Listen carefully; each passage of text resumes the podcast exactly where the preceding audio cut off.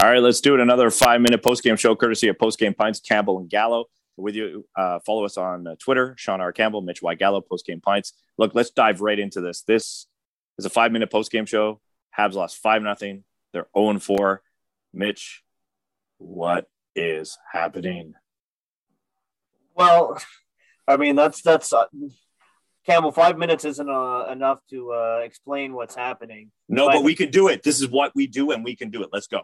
I think in the shortest for, uh, form, I can say that uh, the Canadiens are disconnected right now. Uh, the chemistry isn't there. There's no, there's no cohesion uh, among teammates, and they seem to be fragile. So as soon as they allow the first goal of the game, and now it's three games in a row that they get scored on first, they're not able to uh, bring it back in they're not able to get back on the same page. And then one goal becomes two, becomes three, and then you have a big mountain to climb. You know, you look at the game against the Rangers, they didn't let it get out of hand, but because they were chasing, as soon as they went 1 1, it became 2 1. And then obviously you get the empty net that goes in.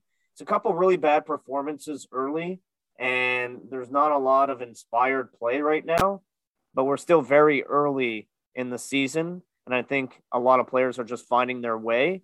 And once somebody breaks the ice, the floodgates are going to open. I, I still feel that way. I feel strongly about it, but I know right now it's hard to watch.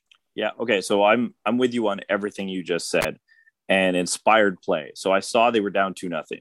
And you and I were both in the building tonight at the Bell Center. Brendan Gallagher, you could tell he wanted to do something. That shift, he ran around and then uh, Hoffman knocks uh, over Cogliano, and then he drops a glove with Erik Karlsson. He just wanted to give some shots. He didn't care who was in front of him. He just wanted to do something for his team, and he thought that maybe that would spark, even though the, Canadiens killed off that penalty.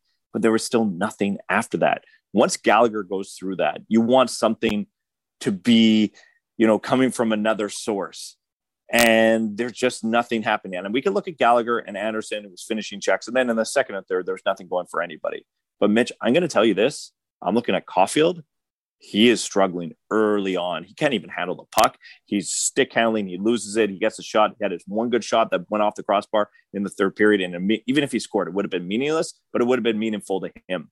And then Suzuki and Toffoli, there's nothing going. And those three players are so key to the Canadian success. There's nothing going for them right now. No, there isn't. Uh, with Caufield, I'm starting to see some signs. He did uh, rip that shot off the crossbar.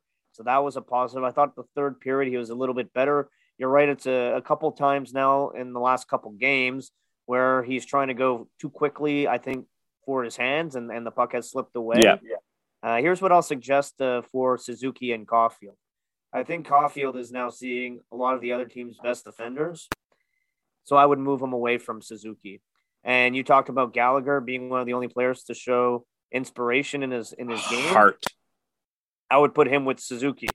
And I think that a, a, small thing like that could maybe shift the tide. And it's not even I, you know, I'd sit down with Caufield and tell him it's not necessarily a demotion. I realize you're no longer playing with the best center of the team, but you're still going to get the same power play time. And this is a way to get you free, to get you out there against players that aren't as good as some of the guys you're matching up with right now, because it's been a tough go here to start the season.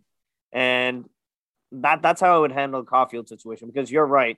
The Canadiens, with all the players that aren't here from a year ago, needed good starts from Suzuki, Caufield, and even Romanov on the blue line, Sean. Yeah. And yeah. the three youngsters haven't taken that step, at least so far, that people were hoping and expecting them to take. And you, let's bring it back to what you spoke about earlier. Four games in, they're 0 and 4. Everybody can scream, the sky is falling. We've seen it.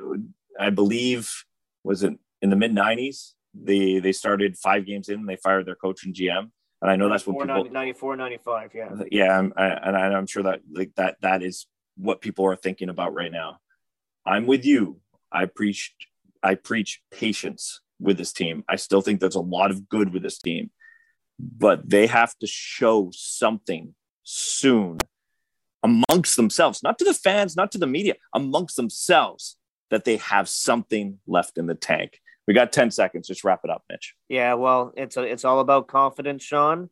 And sometimes all it takes is one moment or one goal or one game and the tide can turn when it comes to confidence. That's it for the five minute post game show, courtesy of Post Game Pints. Uh, thanks for checking in with us. We're going to be here all season long. We got a whole bunch of stuff planned for you. And Mitch, what do everybody needs? What does everybody need to do? Don't forget to uh, click, listen, subscribe, and even uh, even comment. Tell us what do you think is wrong with the Canadiens? Post Game Pints for a reason.